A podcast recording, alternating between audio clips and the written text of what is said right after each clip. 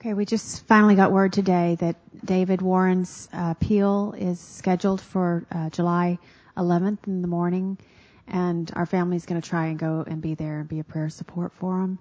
And um, just pray there's a 6% chance that the, um, the, that the um, request could be either overturned or uh, sent back to trial but 94% chance that it's upheld. Is that based on past statistics? Of, That's just statistically.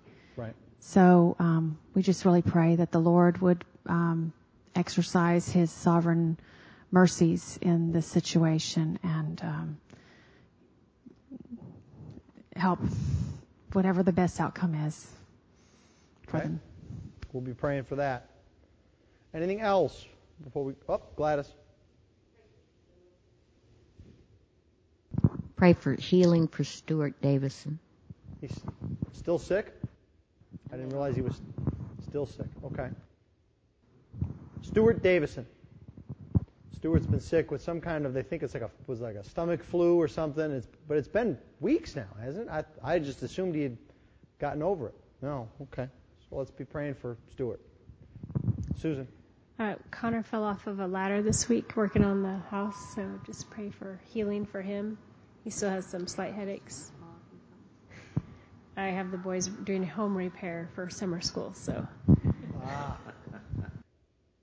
You doing better? Connor, you doing better? How many fingers am I holding up? Just, just, just Let's pray that you feel better quickly. Anyone else? Okay, then, um, if we could, uh, Duncan, would you mind taking us uh, to the Lord and prepare us to hear from Him in His Word. Let us pray. Our most gracious and loving Heavenly Father, we thank you that we can turn to you with every concern of our minds and hearts, uh, that you are concerned about matters on the world stage and of international conflict and travel from one side of the globe to another, and that you're also concerned about our individual lives and the small things in them. Uh, Lord, there is nothing that escapes your vision. And indeed, you are there for your people, weaving and working all things together for your glory and for our good, ultimately.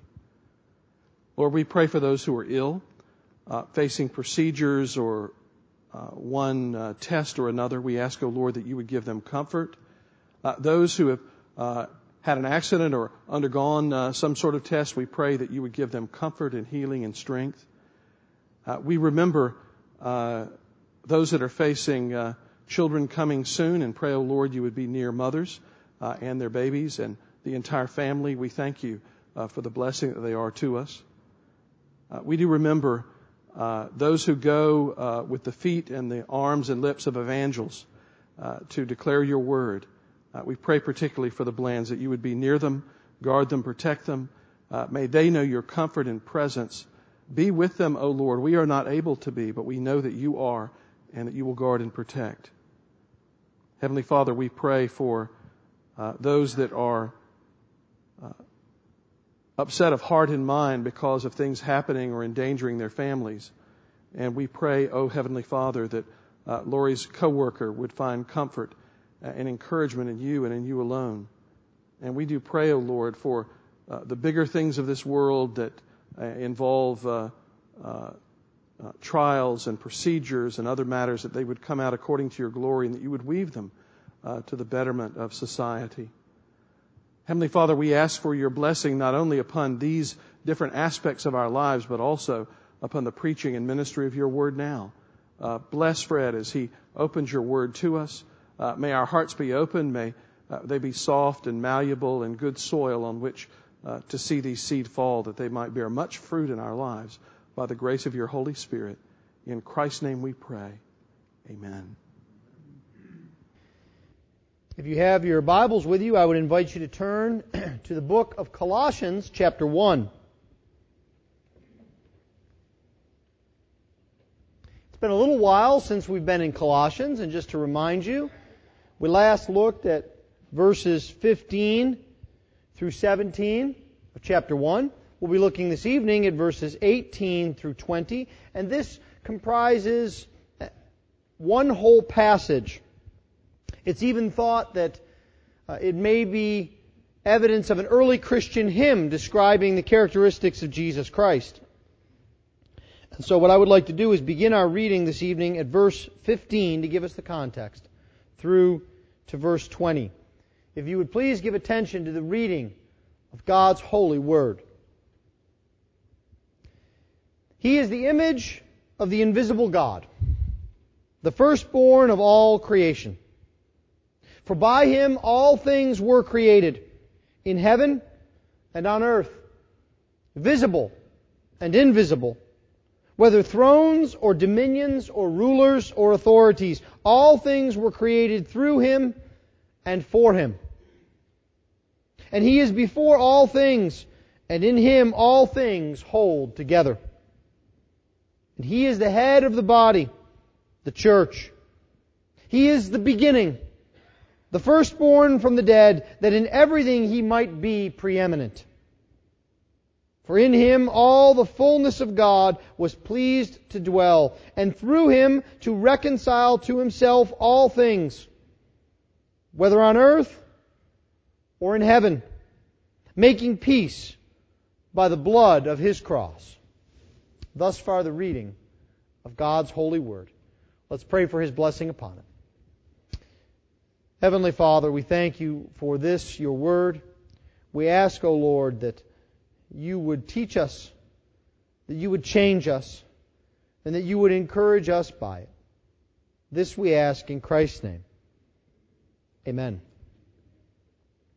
As I said, this passage is often thought to be an ancient Christian hymn laying out how excellent the Lord Jesus Christ is. Some time ago we looked at the first part of this section, seeing the excellence of Jesus Christ in creation, and we saw that Jesus is excellent in that He is the revealer of the Father. And we saw that He is excellent in that He is the creator of all things. And we saw that He is excellent in that He is the sustainer of all things. And now in the second part of this passage, Paul turns to a smaller scope, but yet just as significant, perhaps we might argue more significant in its purpose in God's plan. And that is that Paul is zeroing in on Jesus Christ in the church.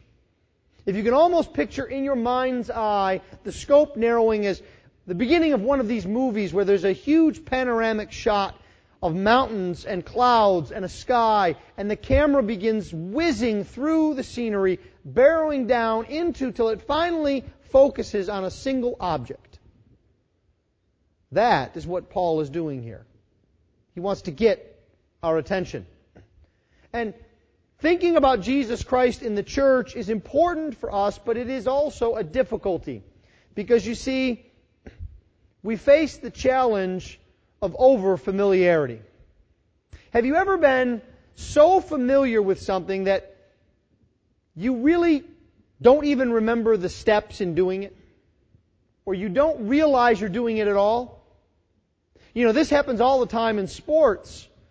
Baseball players, for example, are so practiced in their swing. They are so focused in what they are to do. They are so learned in what is to occur that they forget exactly how they're to hold their elbow, or where they are to hold the bat, or how they are to swing.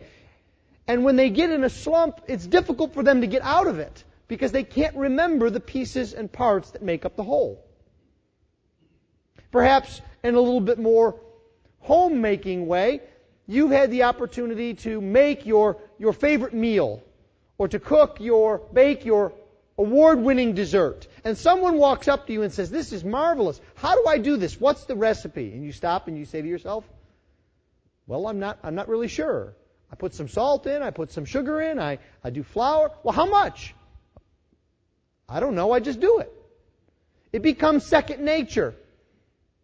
And I think this is the temptation for us in thinking about Jesus Christ in the church, especially as in this passage, we see Jesus Christ perhaps most clearly in all of the Bible in one place described as prophet, priest, and king. If we think about the offices of Jesus Christ, what offices does Jesus have? Many of us from Sunday school days on can recite catechism questions and say that Jesus is our prophet, our priest, and our king. But I think sometimes we forget what that actually means for us and how Jesus enacts those offices for our benefit in the church. So Paul will remind us of that this evening as he talks about Jesus in a little bit of a different order than we normally take it. First, he speaks of Jesus as the excellent king in the church. And then he speaks of Jesus as the excellent prophet in the church. And then finally, he speaks of Jesus as the excellent priest in the church. King, prophet, and priest. Let's begin then by looking here at verse 18. Jesus has just been described as the creator and sustainer of all of the universe. Everything that is in existence is in existence because Jesus decrees it to be so. And then Paul turns to this phrase. He says, He's the head of the body, the church. He begins then to speak not of cosmic things, but he moves to a more personal, relational context. He speaks of the church as the body of Christ. And this reminds us that the church is a living organism. It is not described as the great machine or the great organizational structure or the roadmap to anything. It is described in very personal, living terms as the body of Jesus Christ. And the connection that Jesus has with the church is shown in its whole view. You'll notice here there are no favorites played by Paul. There's no certain segment of the church or certain mission of the church that is set apart from others. No, he wants to talk about the entirety of the body of Christ. Now, why does Paul use this analogy? We think about the body of Christ, and it is again secondhand to us. We use the terminology all the time, but really, Paul does not use this analogy very often in the Bible. Here is again one of the most prominent places that he does this. And he is doing this, I think, here for a specific reason. If you'll recall back many, many weeks ago as we talked about the Colossian church and the difficulties that it was facing. It was a church set in a second rate town, a town that never recovered from recession and depression. It was a church that was small and under attack, and one of the main attacks that was being made upon it was a separation of the physical from the spiritual. Those who were attacking the church and its doctrine to try and say there's no way that Jesus could have been alive as a man. There's no way he could have had a body because bodies are bad. Everything about the physical is bad. We need to leave the physical. And Paul says, as if to attack them head on, not only is the physical good, the church is the physical body of Christ. It is his manifestation and representation here on earth. It is also an excellent reminder to you and to me who's in charge. We had the opportunity and the blessing this morning to ordain men to office. There's a reason why elders are properly not called shepherds, but under shepherds. A subcategory of shepherds, those who are underneath the great shepherd of the sheep, the Lord Jesus Christ.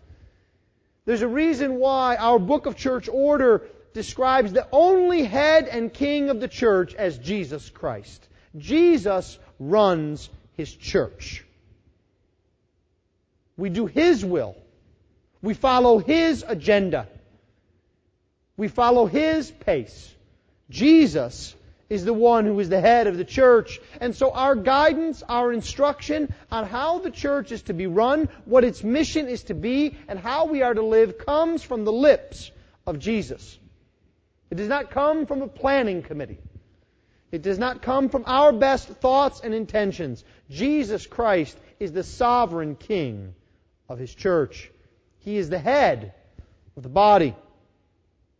And perhaps the most obvious reason as to why He is the head of the body is because He is the one who is worthy and deserving. Paul then begins to describe Jesus as the beginning, the firstborn from the dead, that in everything he might be preeminent. Jesus is the beginning. The beginning of what, you might say? The beginning of the church. The beginning of God's ministry. The beginning of life. No, Jesus is the beginning. This Greek word is a very interesting word. If we are trying to separate out the preeminent prior element of something, we put this word on it. So, for example, you've heard of priests in the Bible, and you've heard of the high priest. The difference between a priest and a high priest, in terms of language, is you take this word and you stick this word on the beginning of priest, and you get high priest. Jesus is the very beginning, the preeminence of all that is in existence. There is no rival to King Jesus. He is all in all. He is not just a beginning, He is the beginning. He is the origin of all that is in existence. He is the firstborn from the dead. Now, just as we saw before, in calling Jesus the firstborn of all creation, that does not mean that he is merely the first among many. No, that means he is the progenitor of all of this. He is above all of this. So all who are born from the dead are only born from the dead because of Jesus.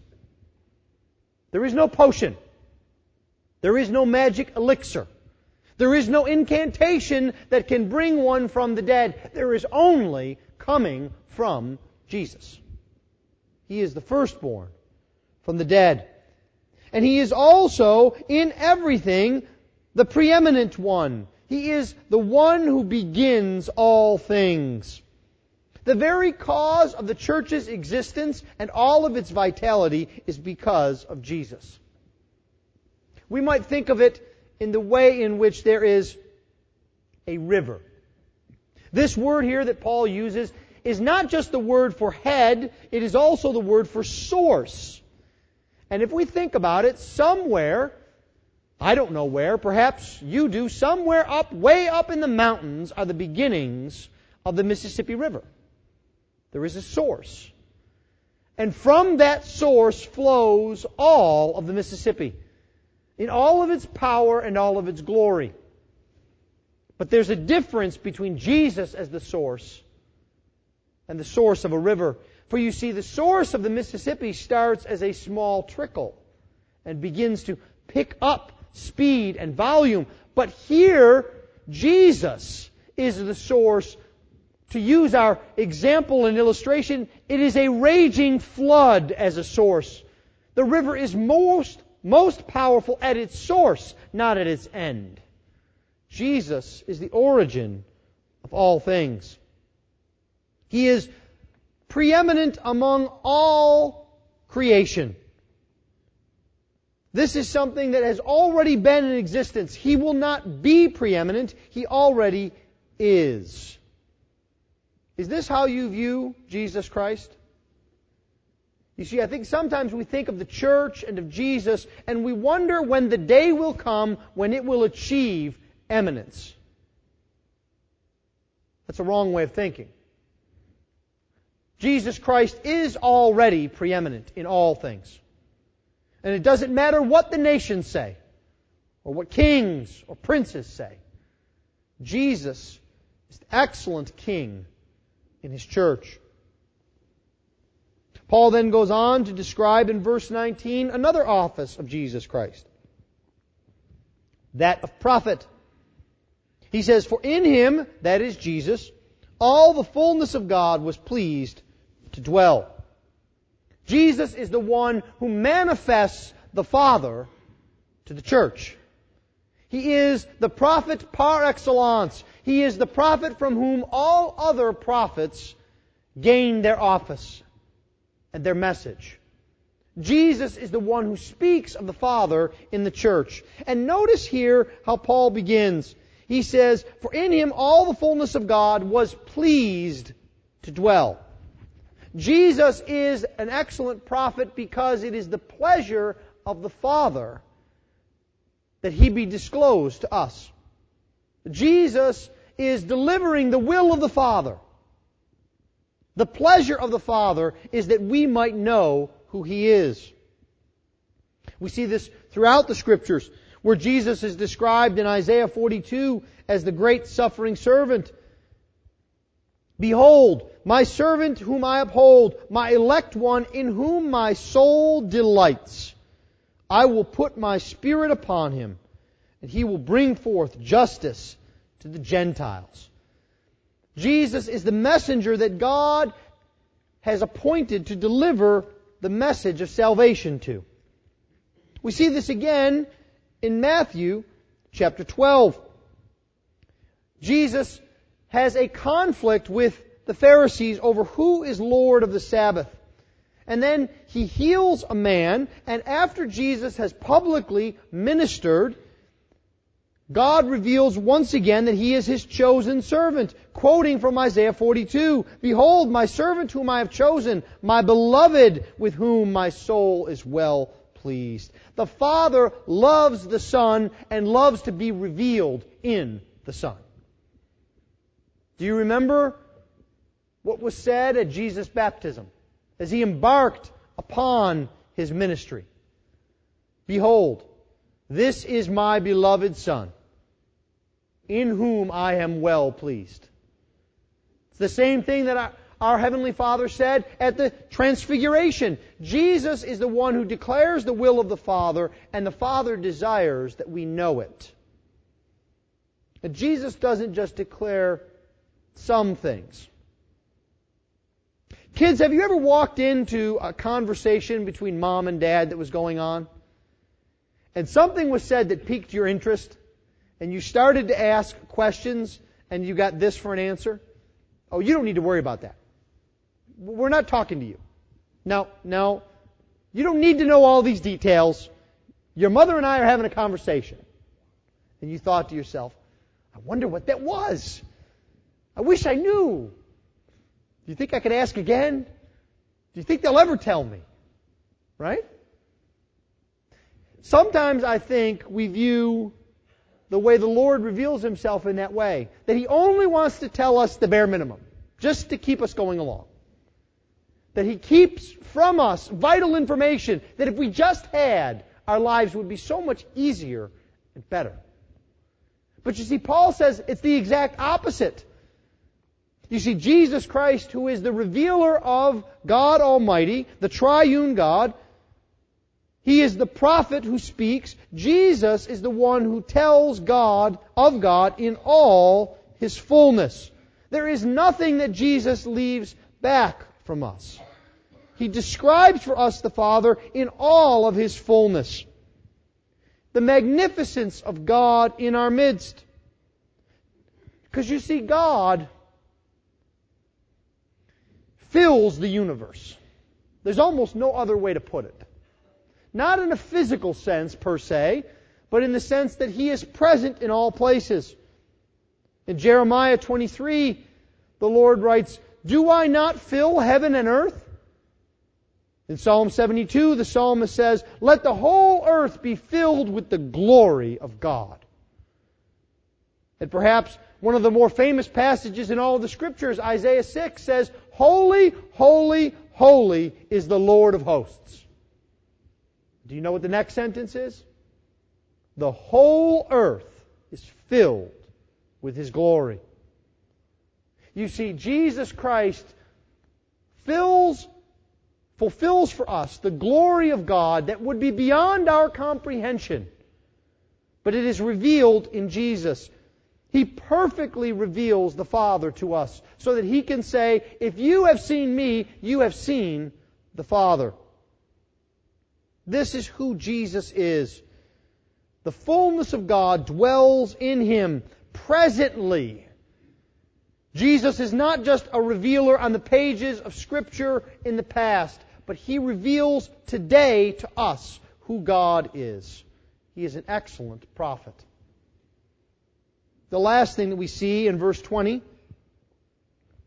is that Jesus is also an excellent priest. Paul says that it is through him God was pleased to reconcile to himself all things, whether on earth or in heaven, making peace by the blood of his cross. Now, this is the concept that Jesus Christ is a reconciler and that all things are reconciled through him. And this is an important and critical biblical concept. But once again, I think it is something that we take for granted because it is not the, the concept of reconciliation does not leap off of every page in the Bible. There are key texts that describe for us how Jesus is reconciling his people to the Father, using those exact terms. And here is a preeminent place that it is seen. It's also seen in Ephesians chapter 2, but here Paul is describing for the church how they are right with God because of the work of Jesus. It is a distinctly Christian concept. There is no man-made religion that says that we can be reconciled to a deity through the work of another. Think about it. All other religions say, if you want God to get along with you, to not crush you, to not destroy you. You have to do this laundry list of things, and perhaps He will not destroy you. I've just described for you Islam. It is a religion of fear and depression in which a transcendent deity looks down on creation and decides that day or not whether to destroy them. But in Jesus, we find not only relief from destruction, we find not only a sentence that is remitted, we find great reconciliation and love as we are brought together in a family through the work of Jesus Christ. You, do you notice what Paul says here? We are not only reconciled by Jesus, that is through him, we are reconciled to him. We are brought close to God through the work of Jesus. He becomes ours and we His. This is the work of Jesus. So what is He doing here? What is He reconciling? Paul says He is reconciling to Himself all things. This is a recreative event. Not recreation, but recreation. If we compare what Paul has written in verses 15 through 17 with here in verses 18 through 20, we see that there is the same thing at work. Jesus is at work in the church to reconcile all that he has created to himself. The creation groans under the effect of sin, and Jesus is working through the church to bring all things in reconciliation to the Father. And the way that he works is the church proclaims what he has done. It is Jesus' work to bring creation to himself. And this kind of peace that we find is a long lasting, cosmic peace in which we are reconciled to the Father. This is not just persuasion or pacification. You know, the Romans knew a lot about making peace in the world. They would go in and they would conquer a people. And if anyone rebelled, they would make an example of them. If a town gave difficulties, they would crucify a few people. It's amazing how people will get along after that. And you see, what they would do is they would want just simply the absence of conflict. And they would use fear and depression to bring it about. But Jesus wants more for you than the absence of conflict. He wants more for you than a bare existence. He wants you to have a fullness of life. To have a peace that passes all understanding. A peace that draws you close in cords of comfort with God the Father. He wants you to be reconciled as children, former enemies, but children of God. And how is it that he does this? Well, he does it, Paul says, by the blood of his cross. There is no other way for reconciliation with God except through the blood of Jesus. This is becoming more and more a doctrine that is hated in the world. A bloody religion. People can't understand or see why Jesus would have to die. Why God couldn't just clean the slate. Why he couldn't just ignore the sin. Why he couldn't just get along and go along. But you see, the truth is we are separated from God eternally by our sin. And it is only by the blood of God himself, Jesus Christ, that we can be brought near to God. The cross was not just a good idea. The cross was not just the best of possible suggestions. When God had determined in His plan and will to save a people, the cross of Jesus Christ became necessary. There was no other option for God. He consigned Himself to the cross. I know that sounds odd to think about that God could do anything and why would God have to do this? But you see, it was God's free will that chose to reconcile a people to Himself. And when He did, the atonement became necessary. God was required to do it.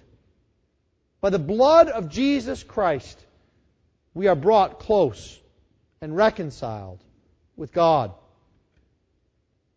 Well, what is Paul then advising us in conclusion as we think about the church and our life in the church.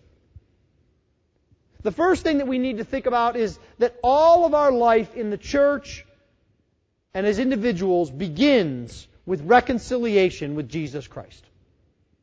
Unless we have that, nothing else matters. Unless you have placed your faith and trust in Jesus Christ and in His atonement, you have no need for a prophet. You have no need for a king. You are outside the camp. And so we must begin with Jesus and his sacrifice. But if we know the Lord Jesus Christ as our priest, as the atonement for our sins, then we must have Jesus as the one who reveals to us constantly the will of God. Jesus Christ becomes our pleasure and love just as he is the Father's. Does that describe your relationship with Jesus? Do you long to be with Him? Do you long to hear from Him? Imagine back in the days before you were married. And you were perhaps living apart from your loved one. And you would wait, count the moments till you could get on the phone and speak and hear words. It was a time to be with the person. And oftentimes the conversations wouldn't even be that substantive, right? It was just a matter of hearing the voice and the connection. That's the connection we should have with Jesus Christ. We should long to hear His words. We should long to be with Him. To know who He is. To know that He is ours to make him all our delight and love. And then finally, is Jesus Christ your head and your king? Do you do what King Jesus says? Do you heed his commands?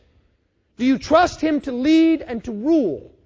Or are you constantly trying to put yourself on the throne of your life? There is no greater or better king than Jesus. Jesus is our King. Jesus is our prophet. And Jesus is our priest.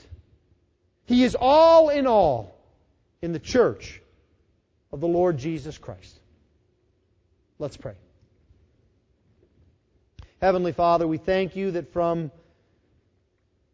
the pen of your servant Paul, we can hear of the greatness of our Lord Jesus Christ.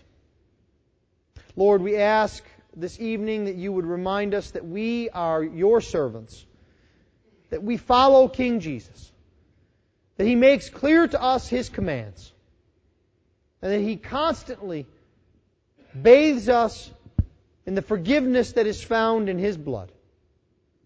This we ask in the name above all names, the name of the Lord Jesus Christ. Amen. Now, if you please stand for the Lord's blessing.